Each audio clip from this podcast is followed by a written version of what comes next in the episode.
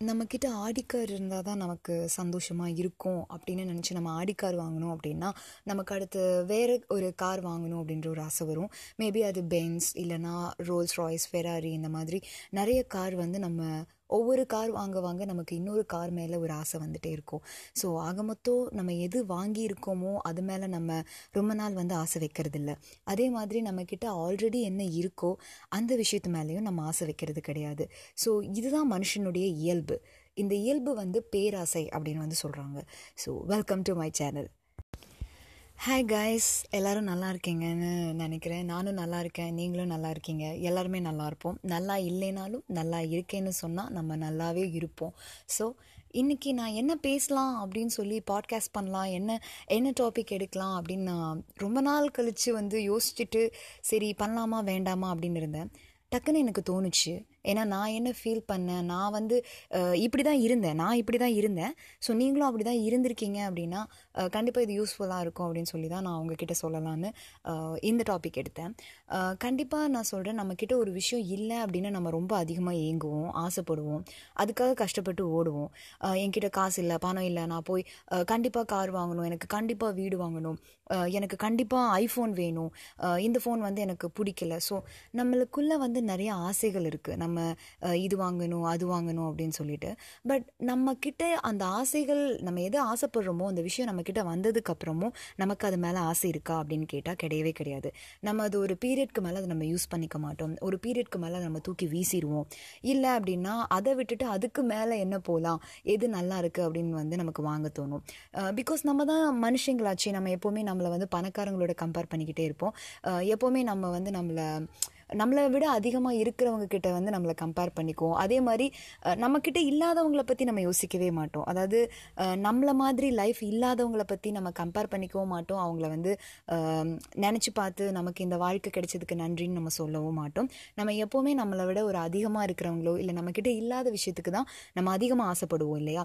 So இது வந்து ஜென்ரலாக என்னோடய லைஃப்லேயும் நடந்துச்சு. ஏன்னா உங்கள் லைஃப்லன்னு கிடையாது. எல்லாருமே மனுஷங்க தான். எல்லா லைஃப்லையுமே நடக்கும். அண்ட் தேங்க் காட் நான் வந்து இப்போ நான் ரொம்ப நன்றி சொல்ல விரும்புகிறேன் கடவுளுக்கு. ஏன்னா கண்டிப்பாக நான் இந்த அளவுக்கு பேசுகிறேன் நம்ம இந்த அளவுக்கு நம்மக்கிட்ட இருக்குது அப்படின்னா இருக்கிறத வச்சு சந்தோஷப்படணும் அப்படிங்கிறத வந்து நான் இப்போ கற்றுக்கிட்டேன்னு சொல்லலாம். நானும் இப்படி தாங்க ஐஃபோன் வாங்கணும்னு ஆசைப்பட்டுட்டே இருந்தேன். நான் வந்து ஒரு பேசிக் ஆண்ட்ராய்டு மொபைல் தான் வச்சுருக்கேன்.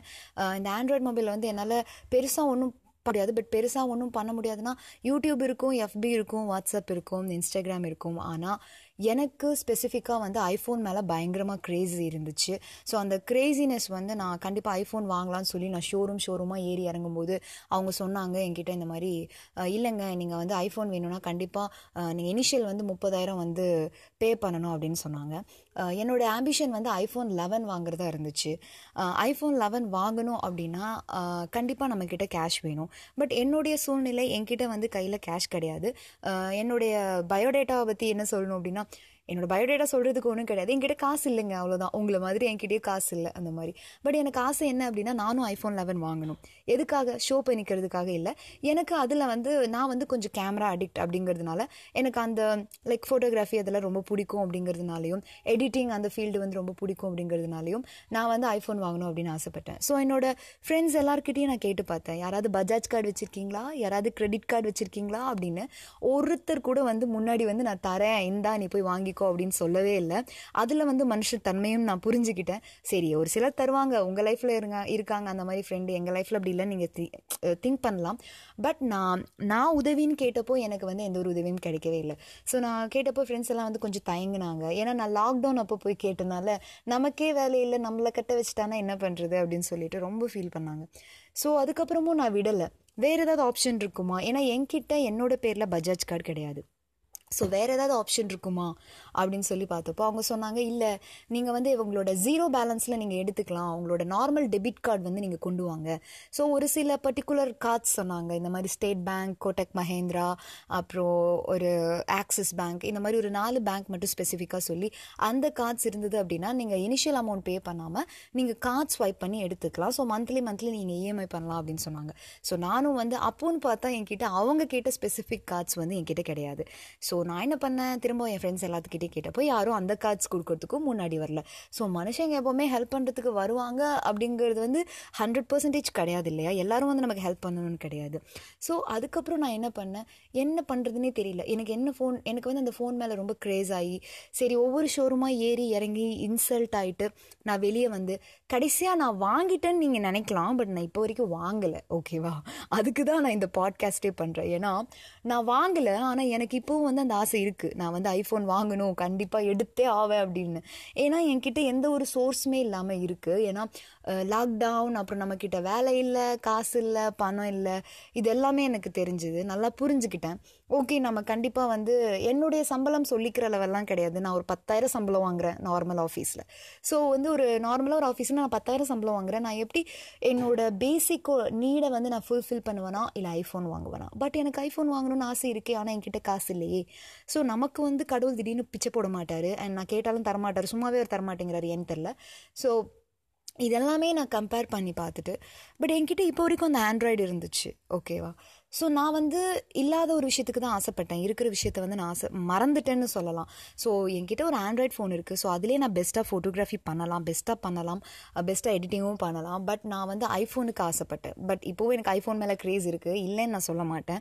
ஏன்னா அது ஒவ்வொருத்தவங்களுக்கு ஒவ்வொரு இன்ட்ரெஸ்ட் இருக்குது இல்லையா அந்த மாதிரி. பட் நம்மக்கிட்ட இருக்கிற விஷயத்த நம்ம நினச்சே பார்க்கறது இல்லை. ஸோ நம்மக்கிட்ட என்ன இருக்குதுன்னு நினச்சி பார்த்தீங்கன்னா நம்மக்கிட்ட இல்லாத விஷயம் நமக்கு பெருசாகவே தெரியாது.